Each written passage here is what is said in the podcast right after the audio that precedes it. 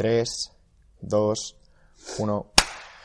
Muy buenas a todos, soy Pedro Ibar, esto es Somos On Me y hoy tengo el placer de estar con una amiga, Isabel del Barrio, entrenadora, deportista, triatleta, vienes de, de ADE y Derecho, del mundo del marketing, del mundo de entrenamiento, has escrito un libro, bueno, eh, aparte de ser una supermujer, quiero decir, ¿cómo. ¿cómo te podrías presentar para todo aquel que a lo mejor no, no venga de este mundo y no te conozca? Pues la verdad es que mm, presentarme, mm, no sé, soy, bueno, Isa. Eh, soy un amante del, del deporte. A día de hoy, o sea, me dedico plenamente al entrenamiento personal. Eh, soy triatleta amateur de media y larga distancia y bueno, pues como decía Pedro, estudié AD y Derecho, que es un poco lo que choca a priori, ¿no? De esta mujer.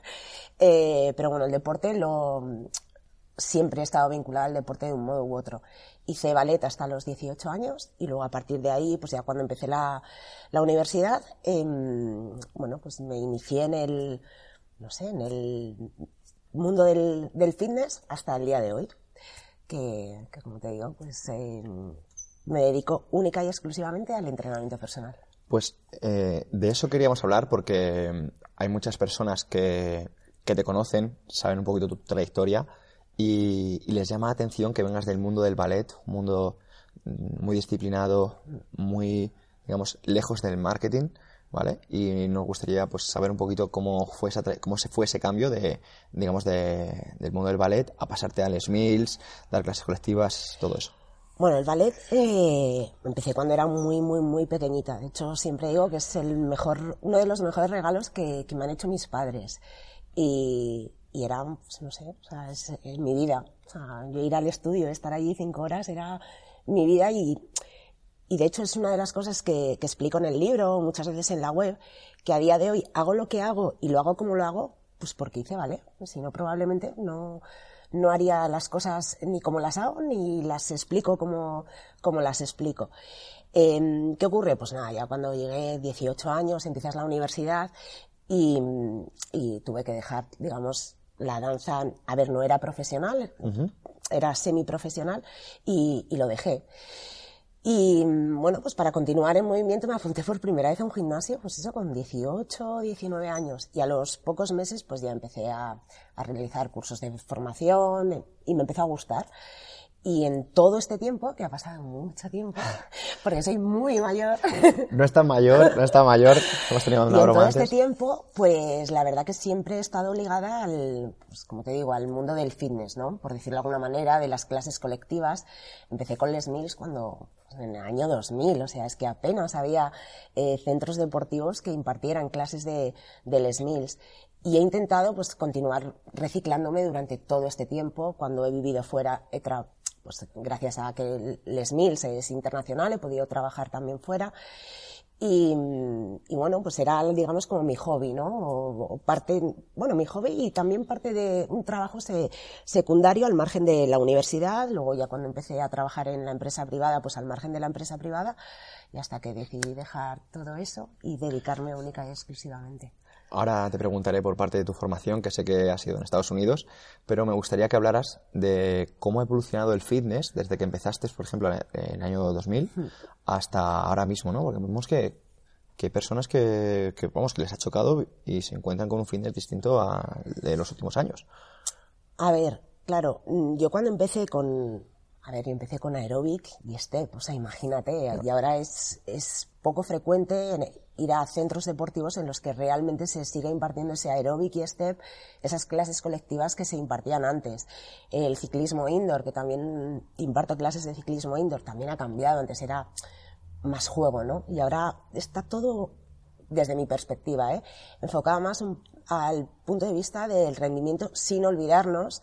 Estoy hablando ahora del mercado del fitness. Al final el fitness, centros deportivos, mm, es salud. O sea, no es rendimiento, pero sí que hay un puntito más de, mm, sí de diversión, o sea, al final eh, siempre en cualquier centro de fitness eh, lo que buscamos es que la gente se lo pase bien, eh, que esté saludable, pero ahora ya nos fijamos en otras cosas, ahora hay métricas para medir el rendimiento de los entrenamientos.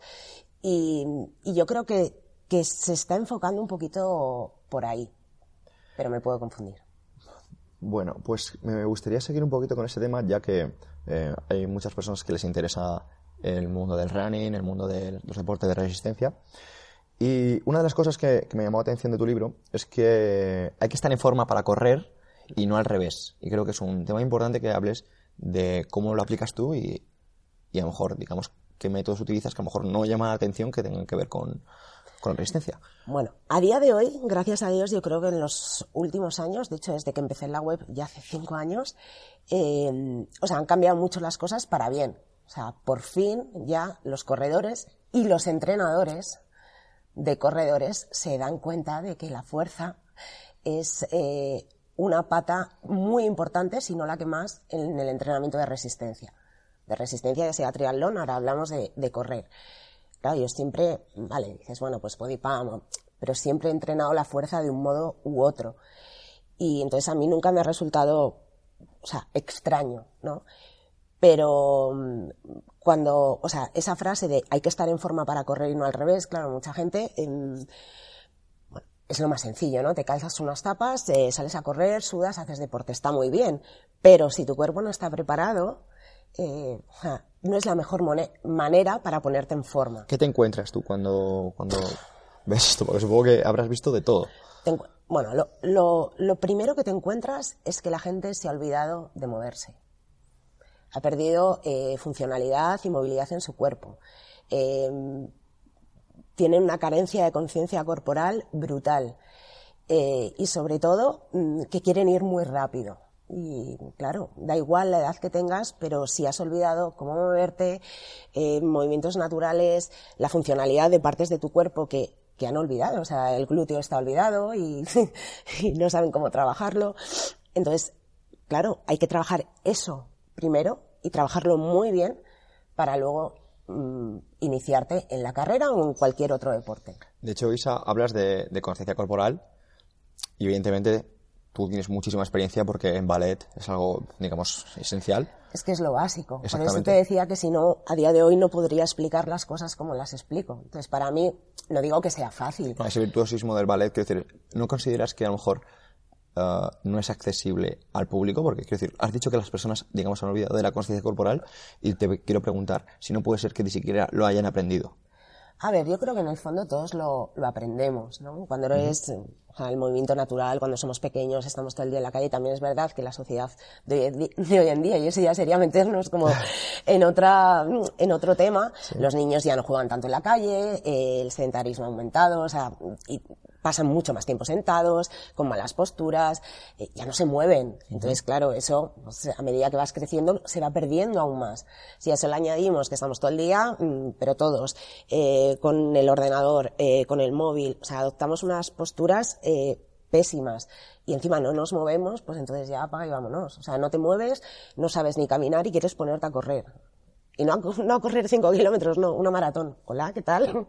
eh, porque lo hace su amigo a lo mejor y, él quiere ser como su amigo, pero su amigo a lo mejor tiene una base que él no tiene. O no, pero hay que ser conscientes de esto es como todo, o sea, las cosas no llegan de la noche a la mañana. Y si quieres correr bien, o sea, puedes correr, vale, perfecto, pero si quieres correr bien, no lesionarte y disfrutar por el camino, tienes, eh, uno, que tener paciencia, dos, trabajar mucho y, ponerte en forma, o sea, tener una buena condición física que te permita no solo correr, sino realizar cualquier otro tipo de, deporte. Isa, el entrenamiento de resistencia ha cambiado en los últimos años y ahora pues eh, aplicáis mucho más el entrenamiento de fuerza. De hecho, hoy has hecho una sesión de CrossFit y has sido de las personas sí, sí. Que, más me ha sorprendido eh, de esas que he entrevistado que han venido y han probado CrossFit me ha sorprendido porque Isa, yo no es que tenga una movilidad muy buena y que sepa y que tenga eh, una técnica buena, ¿vale? Que eso es, va dependiendo de, de la profesión de cada atleta, sino que la intensidad y lo que has conseguido tolerar, digamos, el entrenamiento de fuerza con movimientos como cargadas, jerks, movimientos de, de fuerza como el remo, lo has, lo has tolerado bastante bien y me ha llamado la atención. Y, a partir de ahí quiero preguntarte, eh, cómo ha cambiado, como una persona que se supone que hace maratones, que hace triatlón, es capaz de venir a una sesión de CrossFit y, tolerarla. Porque siempre entrenó a la fuerza. y porque en mis entrenamientos, eh, mis planificaciones de, de triatlón, tanto en pretemporada, eh, después de la temporada y en periodo competitivo, entrenamos mucho la fuerza. De hecho, eh, siempre lo digo, mm, y a los corredores esto se lo digo un montón, prefiero que sacrifiquéis una sesión de carrera a una sesión de trabajo de fuerza. De fuerza, no de coger un poco de pesitas y tal, no. De levantar hierros. ¿Cómo es una rutina de Isabel? ¿Podrías desarrollarla para personas que...? Súper fácil. Eh, bueno, yo tengo un entrenador, me la pone el entrenador, pero sí que es verdad que un par de veces a la semana hago trabajo de prehabilitación, es verdad, con cargas medias, mucho trabajo unilateral, pero las sesiones de fuerza, eh, ejercicios muy básicos, sentadilla, em, trabajamos más la, velocidad, o sea, fase concéntrica bastante rápida, sentadilla, press de banca, salto vertical, dominadas o jalón y, y flexiones. O sea, eso como la parte básica en la que levantamos más cargas. Luego, pues de ahí, como te digo, pues un trabajo preventivo de mucho trabajo de core y de, de corrección postural, mucho trabajo unilateral, eh, movilidad. Intento trabajarlo pues al menos todos los días, por lo menos 20 minutitos. Y las sesiones de fuerza ya te lo he dicho. Hemos hemos hablado antes, ¿no? Has comentado de que hay muchas personas que se inician a los deportes de resistencia, quieren correr una media maratón, quieren correr una, carrera popular y no tienen esa base. ¿Qué consejo le darías a esas personas que quieren iniciarse y que a lo mejor eh, se tiran a la piscina sin esos conocimientos? Yo lo primero que si pueden que se asesoren por un profesional. Sea, yo creo que, es básico, al menos que, que le escuchen y, a partir de ahí, o sea, el camino es mucho más fácil. Siempre tener una persona que te guíe, que te asesore, que te diga qué es lo que tienes que hacer y qué es lo que no tienes que hacer. Em, tener paciencia, porque es lo que te digo, o sea, hay gente que es verdad que, bueno, que tiene unas buenas cualidades para el entrenamiento de resistencia, o a la inversa, o para el entrenamiento de velocidad y potencia, pero hay otras muchas cosas que, hay que trabajar, que a veces no se vive de las rentas. Entonces, sobre todo, como te decía antes, para disfrutar del camino, para disfrutar de la competición y sobre todo no lesionarte. O sea, es una pena que mucha gente que se inicia a los pocos meses está lesionado y eso te aparta de disfrutar del, deporte que se supone que quieres hacer y que te gusta. Y eso debería ser, o sea, uno de los principios, el decir, bueno, quiero llegar a, correr la distancia que sea, o sea, para la que estés preparado, pero sin lesionarme. Eh, Isa, antes hemos hablado de dónde invierte, digamos, el tiempo, el dinero la gente. Y hay personas a lo mejor que no tienen un entrenador ni una preparación, pero a lo mejor sí que tienen una bicicleta, a lo mejor sí tienen esa suplementación, a lo mejor sí tienen, digamos, todos los extras. Y me gustaría que hablaras un poquito de este tema. Pues mira, hace, no sé, hace unos meses hice una pequeña, un pequeño vídeo para el Instagram TV hablando precisamente de esto, ¿no? Eh, depende de lo que valores tu salud.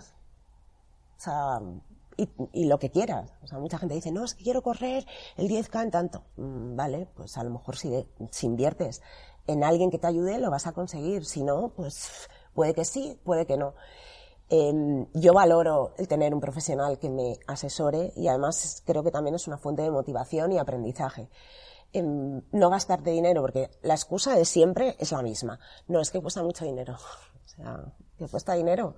O sea, lo que cuesta dinero son las tapas que te has comprado, que son 180 euros, y, mm, por mm. ejemplo. Sí, por ejemplo. O el GPS que llevas, que está entre 200, 400 euros, que ni siquiera sabes utilizar porque no te has hecho una prueba de esfuerzo y no lo utilizas y no sabes entrenar, en, o sea, no realizas las sesiones en función de la zona de entrenamiento que te toca. Entonces, te has gastado una pasta y no le sacas ni la mitad del provecho que, deberías. Pues hombre, ese dinerito te lo gastas en una persona que te ayude y, lo demás, o sea, yo siempre digo que unas zapatillas, que sí, que a todos nos encanta, pero...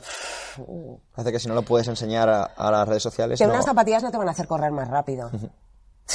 no, totalmente. O sea, te va a hacer correr más rápido que tengas fuerza en las piernas punto pelota, porque correr es eso, es aplicar fuerza.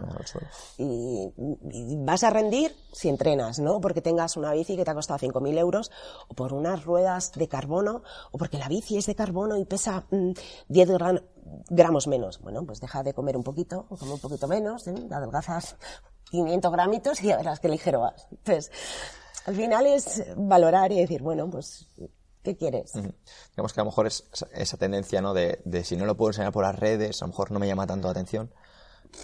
Puede hacer que esas personas gasten ese dinero en, en, digamos, en lo visual en lugar de lo que realmente les daría rendimiento.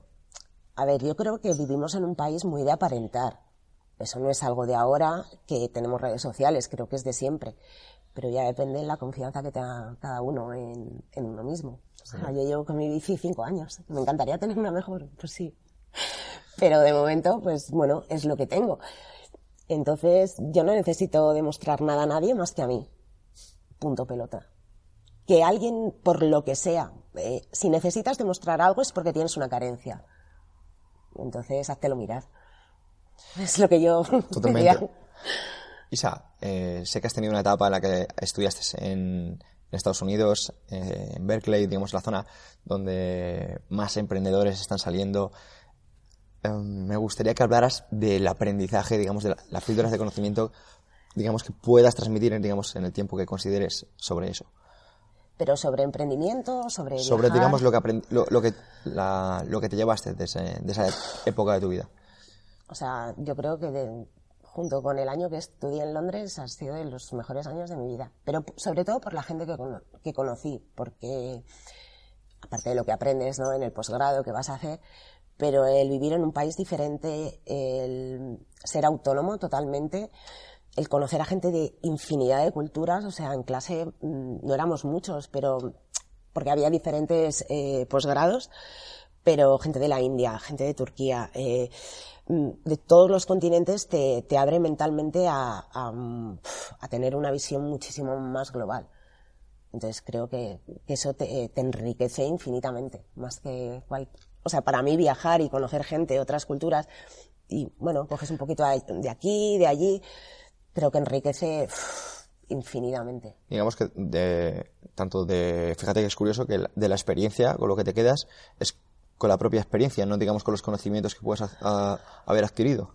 Totalmente. A ver, hice un curso, eh, bueno, International Business, que para mí entonces, o sea, me gusta mucho la planificación estratégica, el marketing, y ves, claro, al final en Estados Unidos lo que más se estudia o el sistema anglosajón, porque también me pasó en, en Londres, estudias muchos casos prácticos. No es tanta teoría, sino lo que pasa en el día a día. Y claro, pues aprendí un montón. O sea, en ese sentido, desde el punto de vista del marketing o eh, de, estrategia, eh, de planificación estratégica y tal, aprendí mucho, muchos casos prácticos. Pero sin duda con lo que más me quedo es con la experiencia que viví allí cada día. ¿Y cómo cambia la mentalidad americana a la mentalidad española? A ver, también te digo, estuve en California y lo primero que nos dijo uno de los profesores fue, esto es California, no es Estados Unidos. Curioso eh, nos dijo, aquí todo el mundo se viene a retirar aquí. A ver, eh, estuve en Berkeley y luego pues viví otros meses en San Francisco y San Francisco, o sea, tiene muchísima gente de fuera. O sea, tampoco conozco mucho de Estados Unidos, entonces no puedo comparar. O sea, a mí allí eh, la gente, en el caso de lo que es, eh, pues eso, San Francisco, eh, San Diego, que está en, en la parte más, más al sur de California, eh, la gente es súper amable, muy abierta, siempre sonriendo. Eh, viven mucho el día a día. Entonces, no sé, o sea, yo es ir allí y sentirme como en casa, o sea, sin ninguna restricción, y he ido ya bastantes veces. Pero mentalidad, yo creo que, eso, que trabajan mucho en el, en el día a día, son muy prácticos, no pierden el tiempo y yo creo que es lo, lo, que más diferenciaría, sobre todo desde el punto de vista empresarial, porque allí también estuve trabajando, a, a la mentalidad que tenemos aquí, en España. De hecho, um, me coincide que lo, que lo, que acabas de decir, ¿no? Eh, el hecho de. Me quedo con la experiencia, me quedo con haber conocido a esta persona que tiene esta visión y esta persona y, y, cómo lo hacen y de, qué manera y sonriendo y tal. Me, hace poco Ismael Galancho, eh, una de las personas que más saben en España de lo que es el mundo de, de la hipertrofia, etcétera, comentó que al fin y al cabo se queda con un 10% de lo que aprendió en la universidad un 20% de lo que aprendió en los posgrados y el resto es esa experiencia, ¿no? Ese autoconocimiento, esa búsqueda del conocimiento. Sí, vas cogiendo de aquí, de allí, vas viendo, experimentas, ah, pues esto me funciona, esto no, esto me funciona por esto, esto no me funciona por esto otro, y al final es lo que te da, ¿no? al final es lo que te da la experiencia y luego, o sea, los conocimientos es, lo aplicas también, pero tienes que saber aplicarlos. O sea, nada vale que hayas leído mil libros ni si no los sabes aplicar. Isa, quiero preguntarte porque em, vienes del mundo del marketing, ¿vale? Al fin y al cabo, quiero saber cuánto de importante es eh, para un entrenador tener buen físico. Esta pregunta es muy chunga, ¿eh? A ver, el marketing, o sea, el producto es fundamental y el packaging, o sea, cómo lo vendes también. Si eso lo aplicamos al, mundo del entrenador personal, al margen de, del precio y la promoción, eh, pues sería muy importante, ¿no? Porque al final te estoy hablando desde este punto de vista. Bueno, porque al final somos seres humanos y nos gusta lo bonito, lo bello, o sea, y visualmente, pues eh, ante dos personas con un físico pues más atlético y otro menos atlético, todos, todos y todas nos vamos a inclinar hacia el que es más atlético. Ahora bien, ¿vale? Por suerte o por desgracia, esto es así. O sea, es así, o sea, que decirte, es innegable. Estamos hablando de la realidad, no estamos, no estamos jugando a nadie, estamos simplemente hablando de realidad. No, y que somos seres humanos, o sea, que al final, o sea, hay un, hay una parte animal que nos gusta, pues lo, lo que nos gusta, esto es así. Totalmente, lo has, expresado genial. Que luego mm, digas, bueno, pues, bueno, pero nos vamos a inclinar hacia el que es más atlético. Eso es. Por otro lado, mm, dices, bueno, pues esta persona, o sea, es un entrenador personal, está más atlético, se cuida, o sea, te empieza a inspirar, te crea cierta inspiración, ¿no? O inspiración y aspiración, porque al final dices, oye, pues me quiero parecer a esta persona, me encantaría tener un físico parecido a esta persona. Independientemente que estés buscando rendimiento, salud, eh, belleza. Pero claro, ahora bien, Luego ya tienes eh, ese, ¿cómo es el elevator speech? ¿No? Tienes esos segundos para saber si esa persona te convence o no. he visto personas con, brutales físicamente y que a los 15 minutos has dicho, chao. O sea, no. Digamos que hay personas que se aprovechan de esa tendencia ¿no? que estás comentando para venderse, ¿no? O cuando a lo mejor no hay nada, es una carcasa. Sí, y que está muy bien. O sea, cada, cada cual eh, puede hacer absolutamente lo que quiera y nosotros, o sea, si tienes un punto de vista crítico, pues igual vas a hacer lo que quieras para elegir a una persona u otra que te entrene, eh, que te asesore o que te guíe. Entonces, ya te digo, desde el punto de vista del marketing, pues bueno, al final, producto, packaging, siempre vas a ir a lo que es más atractivo. Siempre pero luego tienes que ver lo que hay dentro. O sea, si lo que hay dentro es, dices, pues vaya caca de vaca, pues cambias. Entonces, creo que hay que cuidar las dos cosas. A ver, como entrenadores personales, lo primero que tenemos que hacer es entrenar nosotros. No te digo que tengas el, cuerpo perfecto, pero sí entrenar. Demostrarlo, ¿no? Que es un poco lo que sabes. Sí, y experimentar, porque al final tú no puedes explicar ni puedes enseñar si no lo experimentas y si no cometes errores y fallos. Entonces creo que, esa parte es importante. Y también porque tienes que empatizar luego con, el cliente, saber cómo se va a sentir. Igual que tú, hoy que me has tenido aquí 30 minutos que casi me da algo. Bueno, eso tú también, y, y, tú lo has hecho. Y, al final, bueno, pues eh, empatizas y dices, bueno, pues se puede sentir así o asado. Creo que, que, es importante. Y el físico, pues bueno, o sea, yo trato de cuidarme ya no por tener más clientes o menos, ni, no sino porque, al final sí, y, es salud. Y hay veces pues que pues sí, quiero tener el culito más arriba, quiero que se me marquen más, o sea, no lo voy a negar, claro que nos gusta. Eso es. Bueno, pues hay épocas que... Somos humanos, como has dicho Claro, hay épocas que intento cuidarme más o tengo más tiempo para cuidarme más y otras menos. Pues quiero preguntarte por eso, porque eh, eres triatleta, compites además, eh, ¿sigues alguna dieta? ¿Qué nos puedes decir de esto? Yo como de todo. Y cuando me apetece. De hecho, como demasiado a veces. Creo que como mucho. Y bebes mucho café ya, además. Bueno, solo me he tomado dos. O sea, que me levanto a las seis de la mañana y eran las doce y no me había tomado un café, necesitaba despertar. Pero sí, o sea, tengo un vicio muy malo que es el café.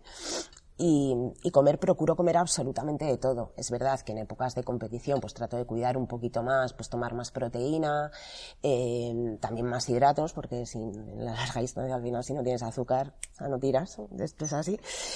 Y, y bueno, o sea, trato de comprar lo más sano y saludable posible, pero también pues tengo mis caprichos y me tomo una palmera de chocolate cuando me apetece, que no es cada día, y tomo Coca-Cola, que tampoco es cada día, pero buscando el equilibrio. ¿Y qué opinas? Eh, ¿Se puede competir a alto nivel, si a lo mejor sin tener un nutricionista? ¿Siguiendo alguna dieta o qué recomendarías? A ver, yo creo que se puede competir, pero tienes que tener unas nociones básicas, o como hablábamos, al menos alguien que te asesore, porque ya cuando empiezas o tratas de buscar un poquito más, ¿vale? Ya no te digo mm, en categoría élite o a nivel profesional, pero al final todos los amateurs intentamos mejorar un poquito nuestras marcas, superarnos cada día eh, pues a nivel de suplementación necesitas a alguien que te asesore y que te diga qué necesitas y en qué momento lo necesitas. O sea, no vale todo. O sea, no es, me tomo un batido de proteína porque sí, bueno, ¿por qué? ¿Y cuándo te lo tienes que tomar? ¿Y por qué?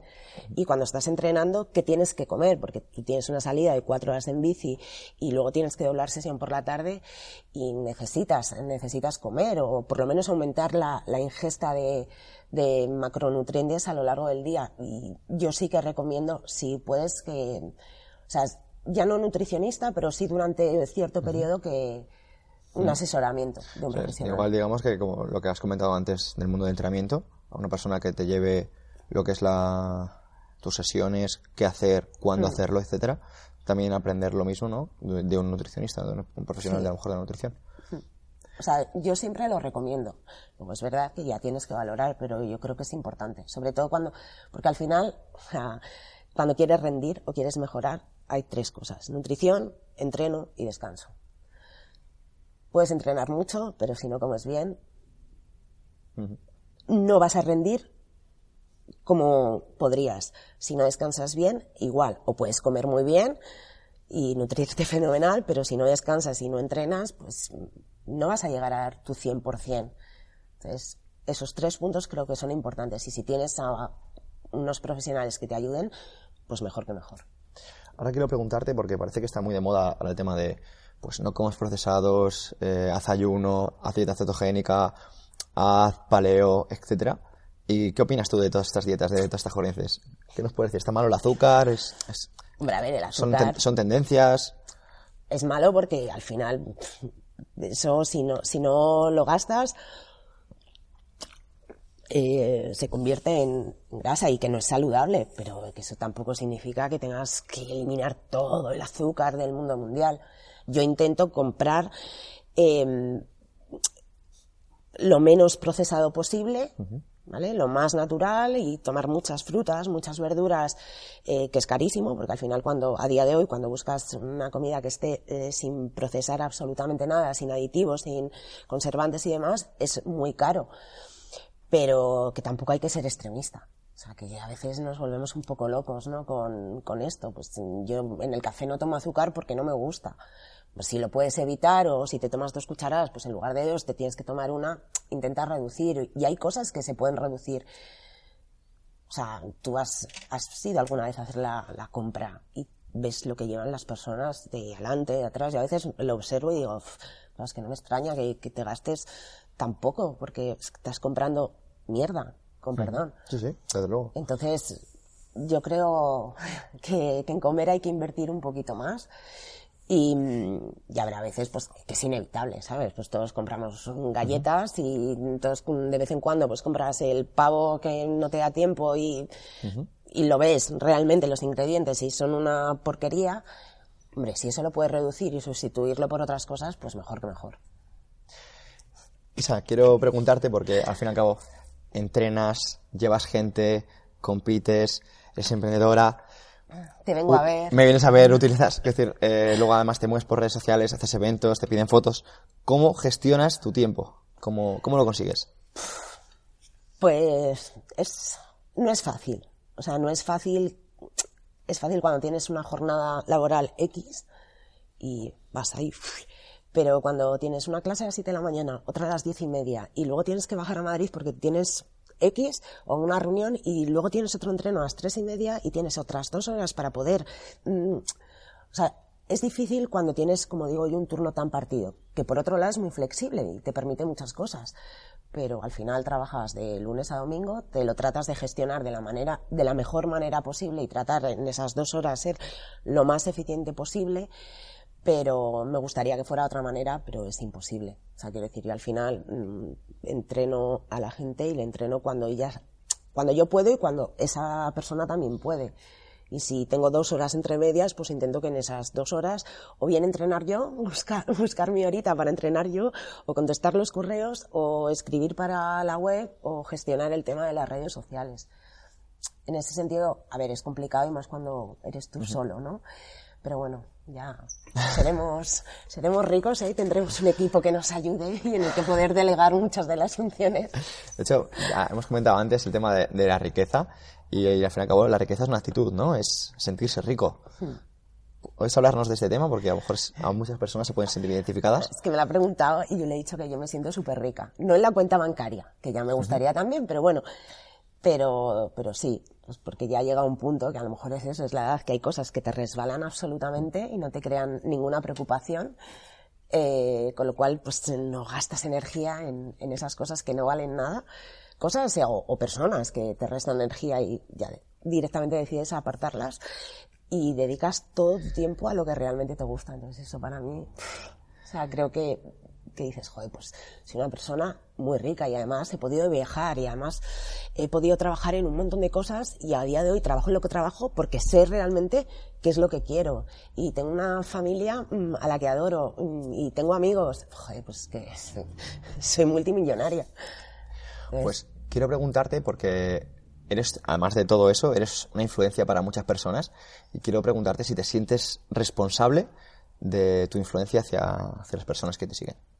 Hombre, me siento responsable absolutamente de lo que escribo, como lo escribo, pero también, o sea, el mensaje siempre mm, intento que sea muy claro muy claro y transmitir siempre lo mismo, mismos valores, eh, o sea, mis valores, valores del deporte o X. Pero luego hay otra parte y es lo que quieran entender. Y eso, de ahí no soy responsable. Yo soy responsable de lo que hago, de lo que digo o lo que no hago o no digo o dejo de hacer, pero no de lo que tú entiendas. Totalmente. Que me encantaría que eh, mi mensaje realmente se comprendiera como a Tú lo ves, ¿no? Como, ¿eh? como tú lo ves, como, como, tú yo, como yo lo veo, y ojalá. Pero, pero muchas veces no, no es así. A lo mejor es que hay personas que llegan y te dicen, no, porque Isa ha dicho que no, que, no pasa nada por comer azúcar, ¿no? O llegan, ¿no? Y dicen, no, no, es que tienes que mm, contextualizarlo, ¿no? O sea... Siempre hay que contextualizar las cosas creo que no puedes ver las cosas desde un punto de vista totalmente aislado porque, porque no. O sea, tiene un porqué, una causa y, y eso, y un contexto y un entorno en el, en el que se tiene que, que, analizar.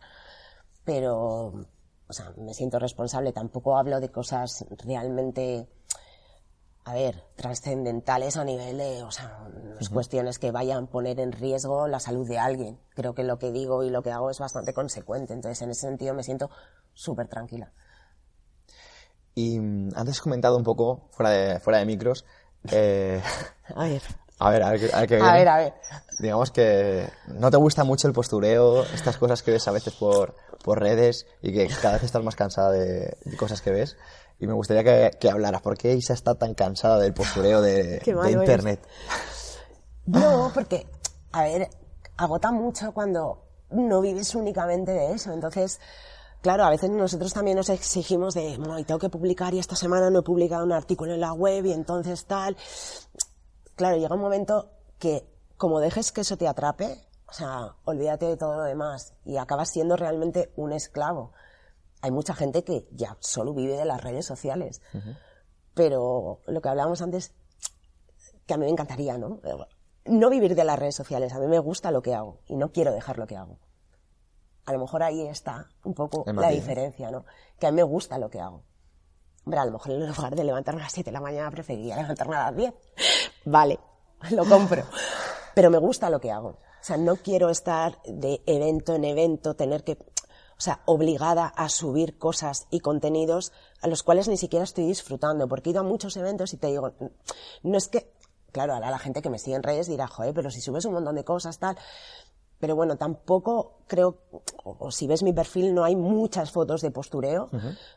De vez en cuando sí, porque sí, porque, sí porque, es, porque también me gusta, pero he asistido a un montón de eventos y a mí lo que me gusta es pues lo que hablamos antes, ¿no? Vivir la experiencia y hablas con uno y hablas con otro y conoces, o sea, gracias a las redes sociales he conocido a gente súper interesante y gente con la que pues luego he mantenido una amistad.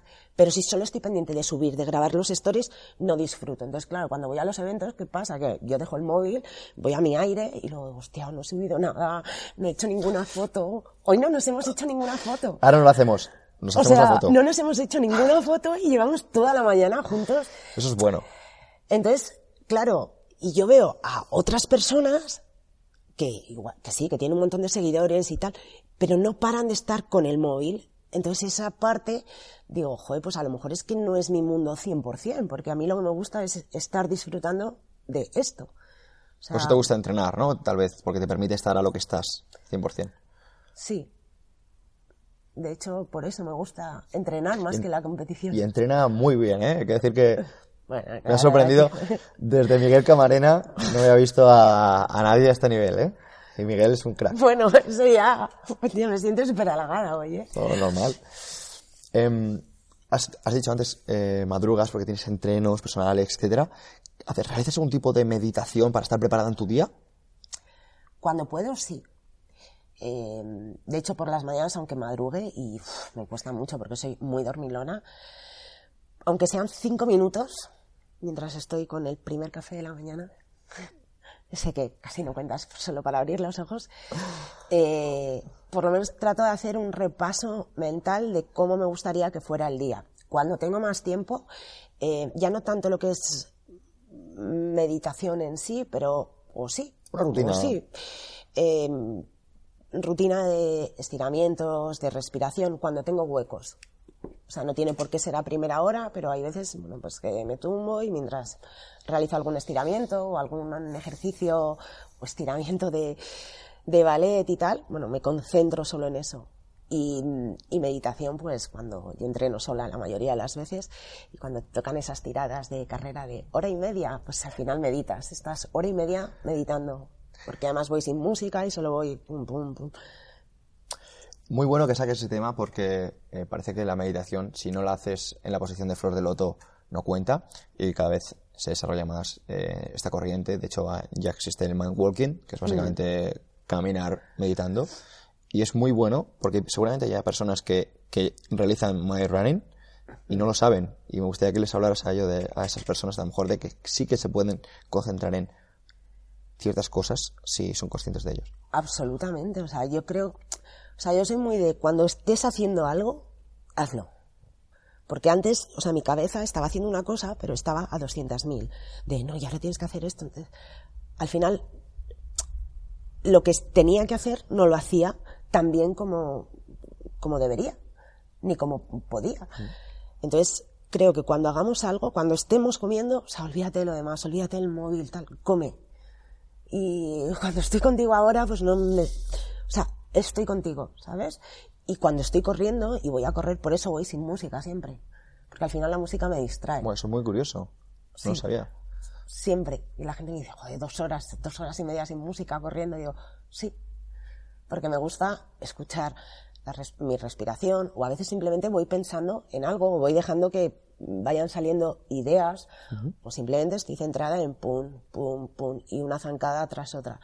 Y eso pues me hace olvidarme de todo lo demás y centrarme en lo que estoy haciendo. ¿Qué le dirías a esas personas que dicen, pues yo no puedo correr sin música? No, ¿qué, les puedes decir? Que sí que se puede, es simplemente probarlo. O sea, lo has, lo has probado, porque a veces también nos ponemos música para no escucharnos a nosotros. Que a la gente le da miedo escucharse a uno mismo. Entonces, cuando dejas que, pues eso, mm, tratas de eliminar todo el evento que te distrae para concentrarte en lo que estás haciendo, que es cuando empiezan a aflorar tu yo interior, ¿no? Estas cosas. Y eso a la gente le asusta. Wow. Le asusta mucho. Entonces dice, ah, me pongo música y me olvido. Pero pero es importante, también es una manera, pues no sé si de meditar, no lo sé, o de crecer, o de saber realmente qué es lo que quieres. Sí, sí lo es. De hecho, eh, ya hay evidencia, pero es que cada vez va a haber más, porque es, se le da más importancia ya no solo a los pensamientos, sino a las emociones. Y por suerte, pues nos, yo creo que nos, nos toca la, vivir la mejor época de la historia, que tenemos acceso a todo, todas estas corrientes. Isa, quiero saber tus influencias, tus mentores, de dónde viene este pensamiento, esta mente abierta. Sé que viajas mucho, que te encanta, pero concretamente. Pues no lo sé, a lo mejor, o sea, siempre me ha gustado hacer mil cosas y, o sea, si tuviera referentes, o sea, los primeros son mis padres. O sea, son como mis máximos referentes en la vida, a nivel de sacrificio, de trabajo, de generosidad, de de todo, porque ellos son los que me han permitido viajar desde que era muy pequeña, mandarme fuera, eh, poder hacer ballet. Eh, siempre me han apoyado, o sea, claro, cuando mi padre le dije, oye papá, que dejo todo y me voy a dedicar únicamente al deporte, fue como, o sea, como dos carreras, dos posgrados, un máster, o sea, ¿por qué? Y al final, o sea, son los primeros que me apoyan. O sea, eso para mí son mis mayores referentes. Eh, a día de hoy, o sea, mi pareja, que también es mi entrenador, es de la persona que más aprendo. De todo, o sea, a nivel personal y a nivel profesional. Y luego, al final, todas las personas de las que me rodeo son referentes porque todas aprendo algo. De todas, absolutamente. Las buenas, las malas, todo el mundo, o sea, de todo el mundo intento sacar algo. Antes era súper negativa, ¿eh? Y sonreía muy poco. ¿En serio? sí. Pero no sé, hasta que un día, pues no sé, a lo mejor es la edad, ¿sabes? Que una ya se hace mayor y dice, pero ¿qué narices? O sea, si hay un montón de cosas buenas, ¿por qué estar ahí preocupándose? Entonces, bueno, pues trato de, de ver todo, aunque tengo mis días malos y días que soy súper negativa, pero trato de tomarme las cosas ya con más, más calma y más positividad. Pues Isa, quiero preguntarte, porque mm, evidentemente vienes del mundo del, marketing, del emprendimiento, del mundo de, los negocios, ahora estás en el mundo del entrenamiento, también creo que te estás eh, sacando la carrera de CAFIDE, decir, o, no, que estás... hice el posgrado de, en, la Politécnica de ah. Madrid de, especialista en entrenamiento personal. Eh, hace cuatro años, bueno, saqué el, NSCA, estoy ahora para sacarme el CSDCS y claro, mucha gente me dice, ¿por qué no te sacas mm, eh, el grado? Y digo, pues, pues mira, ya es que a estas alturas de mi vida ponerme a estudiar ahora mismo una carrera eh, no me apetece. Pues iba a preguntarte por, por libros que nos pudieras recomendar enfocados a, distintos ámbitos, pero has sacado un tema que es curioso, porque hace poco hablamos de intrusismo y, y quiero decir, llevas toda tu vida entrenando, pero no, a lo mejor no eres cafide y creo que seguramente puedas aportar mucho más que personas que a lo mejor sí tienen la carrera pero no tienen esa experiencia. ¿Cuál es tu visión sobre, eh, entre comillas, el intrusismo? ¿Es malo, bueno? Eh, ¿No es malo ni bueno, pero tal? Yo aquí, a ver, no solo en, este ámbito, a ver, también tenemos en cuenta, en el caso de entrenamiento personal, que lo más importante es la salud del cliente. Pero algo más importante por encima de todo eso, en cualquier ámbito, es tu ética profesional. Y eso ya va a determinar cómo actúes. A mí hay personas que me han venido, me han escrito, no, pues quiero una dieta. Bueno, pues mm, yo les doy referentes de eh, nutricionistas profesionales. No, mira, es que quiero hacer un triatlón. Vale, pero es que mm, yo hago triatlón, practico triatlón, soy un mogollón de triatlón, pero no soy entrenadora de triatlón, entonces te derivo. Eh, o te viene alguien con una patología a la cual no tienes ni idea. Entonces, hay personas que sí que tienen muchísima más idea que tú. Pero, entonces, yo en ese caso, pues te digo, estoy tranquila. O sea, yo trabajo en la medida de las competencias que tengo y que he adquirido. Y no me voy a ir más allá de ahí, ni por tener más clientes, y sobre todo porque no soy capaz. Hay ciertas cosas de las cuales no soy capaz. Pero ni yo y a lo mejor un licenciado tampoco. Pero, a ver, pero por eso no estamos garantizando nada, ni que sí, ni que no. Pero seguramente, pero no porque tengas o sea, a lo mejor tampoco, ni teniendo esa, esa carrera, a lo mejor podrías. A ver, es que eh, esto me da mucha risa. Yo también, cuando acabé Derecho ya de seis años, de las licenciaturas de antes, de las que se estudiaba un montón, o sea, pero un montón, eh, sales y no tienes ni puñetera idea de nada. De nada. Y yo aprendí los, cuando empecé a trabajar, que me dijeron, mira, este es tu puesto y tienes que hacer esto. Y dices, ¿y ahora cómo lo hago? Y bueno, y si tienes iniciativa, lo harás. Si no la tienes, no la harás. Si no has estudiado grado, eh, licenciatura en ciencias de la actividad física del deporte o el grado, pues si tienes iniciativa, estudiarás, leerás artículos, irás a formaciones, irás a reciclajes, eh, leerás libros. Si no, pues me da igual. O sea, yo he tenido un montón de, o conoces, yo conozco a mucha gente licenciada en grados de la, en ciencias de la actividad física del deporte que no han leído un puñetero artículo y están entrenando y siguen haciendo lo mismo que hace 200 años. Que no digo que esté mal, pero que cuanto más conozcas, más puedes aplicar. O por lo menos tener un punto de vista crítico. Y a la inversa, he visto a gente que, que, sabe muchísimo, pero por, por, eso, porque se forma y va aquí y aprende de uno y aprende de otro compañero, de los compañeros se aprende mucho. O sea, se aprende muchísimo. Y, y a lo mejor no, no tiene un titulito. Aquí en este país es que somos muy de titulitos. Y te lo digo yo también, o sea, que yo cuando estudiaba lo primero que me decían, ah, dos carreras, pues dos mejor que una. Total. Y es así. Y fuera no. O sea, esto no pasa tanto en, en países anglosajones. De hecho, las entrevistas que se hace para Google, para Apple, eh, no importa las carreras que tengas. Por eso digo que, que es importante aquí, es, o sea, yo entiendo, entiendo a los graduados y a los licenciados que a día de hoy mm, tengan cierto escepticismo y cierto enfado, porque es verdad que hay muchos cursos, pues eso, de formación, ahora soy entrenador, ahora soy... Y yo eso lo entiendo, pero también me pongo en mi lugar y digo, joder, pero es que no solo por la experiencia que tenga, sino cómo hayas aplicado todo eso y las ganas que tengas de seguir aprendiendo. O sea, yo creo que no voy a dejar de seguir aprendiendo y ya, ya tengo planificados un par de cursos para el 2019, porque quiero seguir aprendiendo. Totalmente. Entonces, y luego pues lo que hablamos de tener ética profesional y derivar. Y derivar y no querer todo para mí. ¿Sabes? Decir, no, pues cuántos clientes, cuanto más mejor, me da igual, y a todos les hago lo mismo. No, pues es que a lo mejor este cliente necesita una cosa y le tienes que ver, le tienes que analizar, tienes que estudiar su situación y el otro necesita otra. Y a lo mejor el otro mm, necesita algo que tú no le puedes dar porque no eres capaz de ayudarle como necesita. Totalmente. Quiero preguntarte por los libros imprescindibles. Ya sé que eres mala para los nombres, pero libros que se te vengan a la cabeza cuando digo la palabra imprescindible. Imprescindible. El arte de la guerra. por ejemplo. O sea, que ese es uno básico. Eh, que me leí hace mucho y además nos obligaban a leer eh, cuando estudié en Estados Unidos. Era como un libro básico. Y me gustó mucho. Y de hecho yo a mis alumnos de la universidad, cuando di clase en la universidad, se lo mandaba y regalé alguno. El poder de la hora, me lo leí hace mucho, me lo he leído dos veces. Eh, me lo regaló mi madre hace muchísimo tiempo, antes de, que se hablara de esto del mindfulness, del coaching y todo esto. Me lo regaló hace mucho, mucho, mucho tiempo.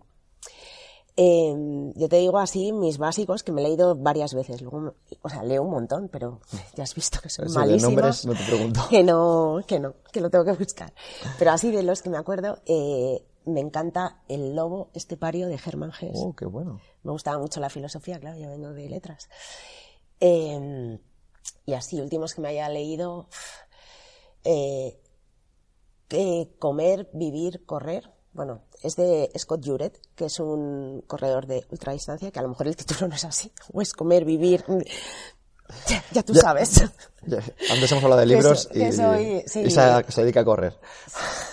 No, hombre, o sea, que leo un montón. No, me refiero, pero no, digo, de malísima, digo de los malísima. Que antes me estás comentando un libro que, estás, que te estás que leyendo. Me estoy leyendo ahora y no me acuerdo del título. ¿Y no te sabes del título? No, lo he tenido que buscar. Es muy bueno, es, sobre emprendimiento, Sergio Fernández y Raymond Sansó. Sí, y no me acordaba del título, pues así con todo. Y el último que me leí, así, que ese sí que me acuerdo porque el título es muy fácil, es el de Open, de Agassi. No, no, ah, no lo conozco. Pues sí, es su biografía y está muy bien.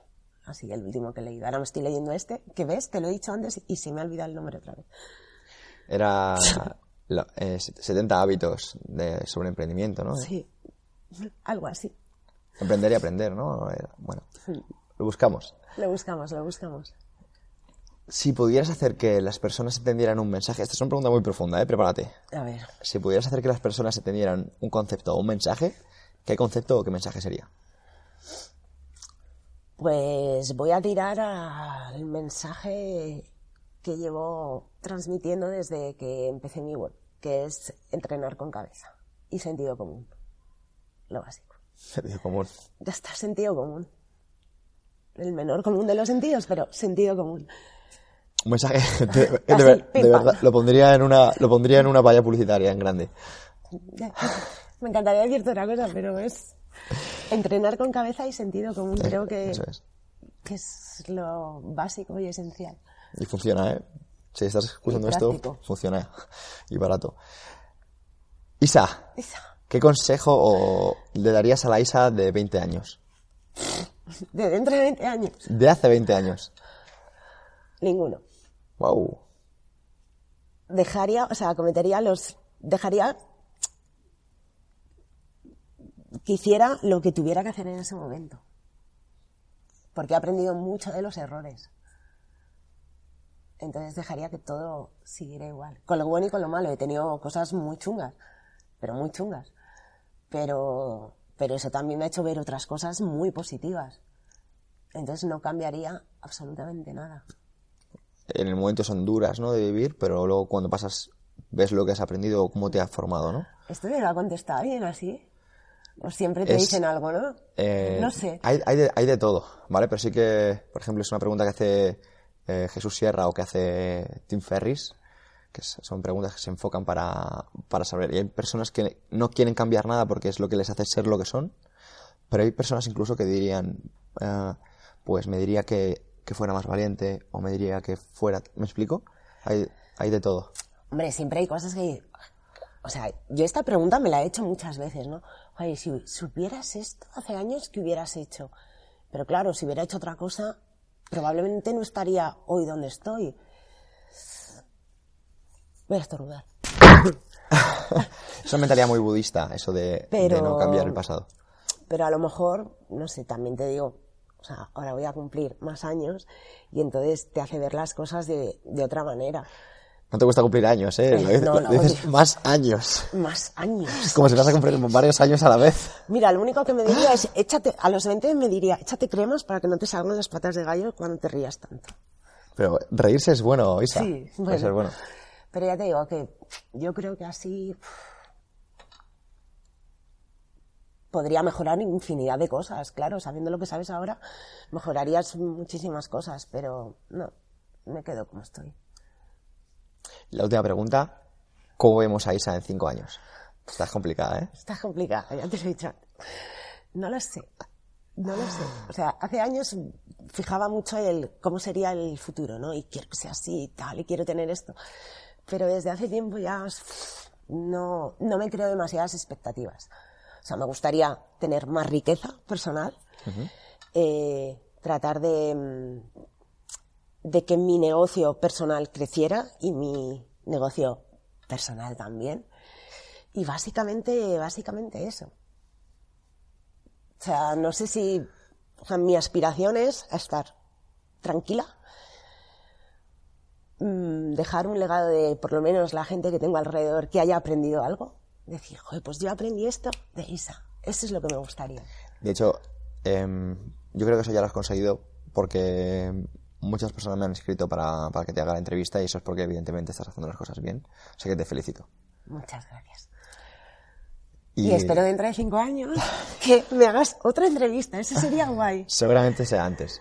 Así que nada, muchísimas gracias por A tu ti. tiempo, Isa, Bueno, y a ellos. y a todos por estar aquí. Muchas gracias.